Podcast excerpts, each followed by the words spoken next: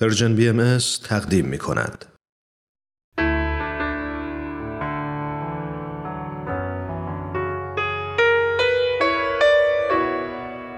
یادی از گذشته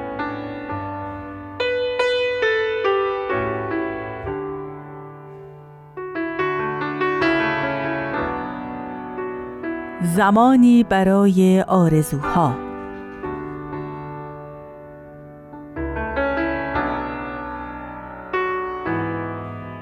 سالها طول کشید تا بفهمم فرق هست بین اینکه وقتی بزرگ شدی می‌خوای چیکاره بشی. با اون که وقتی بزرگ شدی قراره چیکاره بشی.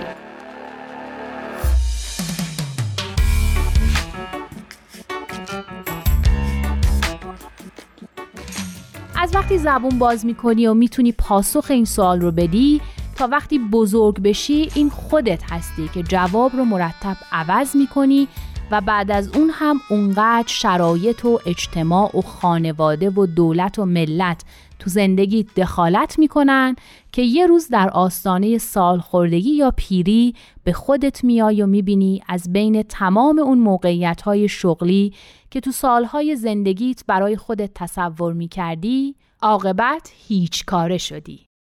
وقتی بچه بودم دزدکی می‌رفتیم انباری طبقه پایین خونه پدر بزرگ که تخت سیاه و پاکتی پر از گچ اونجا بود یا به تنهایی یا با دوستام که میمدن تو حیات بازی کنیم تو همون انباری و دور از چشم مادر بزرگ که نسبت به ریختن گچ روی کف انباری خیلی حساس بود مدرسه بازی می کردیم و من نقش معلم رو داشتم و با آب و تاب به بچه ها درس می دادم. در اون دوران تقریبا مثل خیلی از بچه ها آرزوم این بود که وقتی بزرگ شدم معلم بشم. تو ده سالگی میکروفون ضبط صوت رو روشن می کردم. وقتی نوار کاست داخلش نبود بعد دکمه های ضبط صدا رو فشار می‌دادم و تو میکروفون صحبت می کردم. صدا مثل بلنگو پخش می شد و من در نقش نازم مدرسه از پشت بلنگو برای بچه هایی که صف بسته بودند در باب ادب و اخلاق سخنرانی می کردم و بچه هایی رو که دیر می اومدن به باد سرزنش می گرفتم. گاهی هم با همون بلنگو ترانه می خوندم و تشویق تماشاچیان رو با لبخندی متوازانه پاسخ می دادم. و بله در اون زمان مصمم بودم که خواننده بشم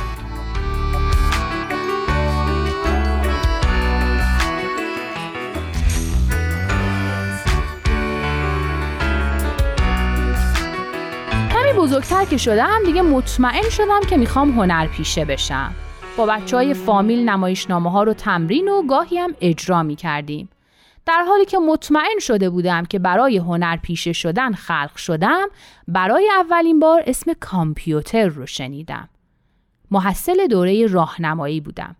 از این و اون سوال کردم و وقتی فهمیدم کامپیوتر چیه دیگه مسیر زندگیم مشخص شد. مهندس کامپیوتر می شدم و یه شرکت را مینداختم تمام سالهای راهنمایی و دبیرستان رو با همین آرزو سپری کردم. زمان ما برای کنکور ده تا رشته بیشتر نمی‌شد انتخاب کنیم و من هر ده تا رو کامپیوتر زدم و بالاخره در دانشگاه ملی اون زمان و شهید بهشتی این زمان قبول شدم. تموم شد. به آرزوم رسیده بودم. قدم در راه مشخصی گذاشته بودم که پایانش برام مثل روز روشن بود. دو ترم مثل برق و باد گذشت تمام واحدهایی رو که میگذروندم دوست داشتم و با عشق و علاقه درس میخوندم. چرا که می‌دیدم جذابیت این رشته تحصیلی خیلی بیشتر از تصور من بود. تحقق آرزوهام دیگه چندان به نظرم دور نمی اومد. درسم عالی بود و به نظر خودم همین کافی بود که مسیرم هموار باشه و موفقیت پشت موفقیت نصیبم بشه.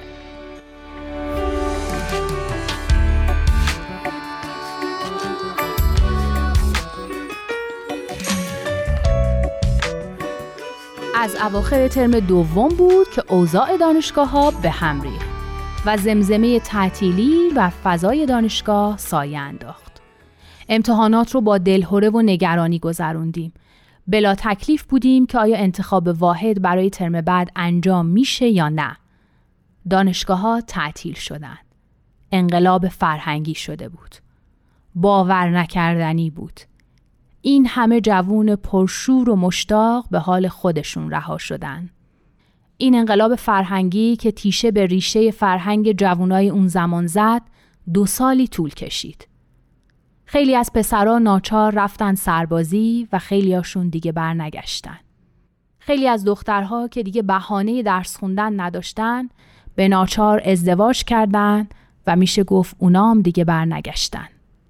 گروهی هم مثل من دل از آرزوهاشون نکندن و در انتظار بازگشایی دانشگاه ها این دو سال رو هر طور که بود سپری کردند.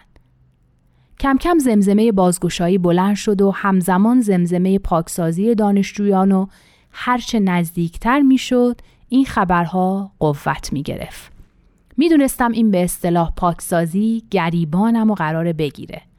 اما روز بازگشایی وقتی روبروی لیست اخراجی ها وایستاده بودم باورم نمی‌شد که این قرار پایان چیزی باشه. وقتی اسمم رو تو لیست دیدم به یک بار خاطراتی در ذهنم مرور شد. قبلا در طول زندگیم چند باری پیش اومده بود که اسمم رو در لیستی جستجو کرده بودم. چند بار این تپش قلب رو تجربه کرده بودم. سال اول راهنمایی فهرست اسامی برندگان مسابقه نمایشنامه نویسی. سال سوم فهرست اسامی برندگان مسابقه موسیقی. دوره دبیرستان فهرست اسامی برندگان مسابقه دکلمه و فن بیان. فهرست اسامی شرکت کنندگان اردوی رامسر. فهرست قبولی های کنکور و همیشه از قبولی خودم مطمئن بودم و می‌دونستم اسمم رو در لیست خواهم دید. اون روز هم می‌دونستم اسمم رو خواهم دید و جالبه که همون حس دفعات قبل رو داشتم. اون روز اگر اسمم نبود عجیب بود. از اون به بعد وارد دور باطلی شدم از مراجعه به امور دانشجویی، انتظار برای حکم، مراجعه به امور دانشجویی، اعتراض به حکم، انتظار برای حکم بعدی، اعتراض مجدد و دنباله ماجرا که البته به جایی نرسید و بالاخره پایان اون بخش از زندگیم هم فرا رسید.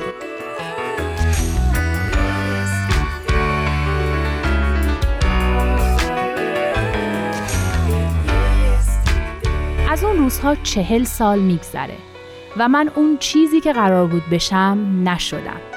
اینکه من به خاطر اعتقادم هنوز هم حاضرم از آرزوهام بگذرم و به اون افتخار هم می‌کنم بحث دیگه ایه. اما دلم می‌خواد بدونم اونایی که اون روزها در اتاقهای فکر نشستن و ساعتها وقت گذاشتن تا آرزوهای جوانان اون دوران رو نقش براب کنن آیا خودشون هم زمانی آرزوهایی داشتن؟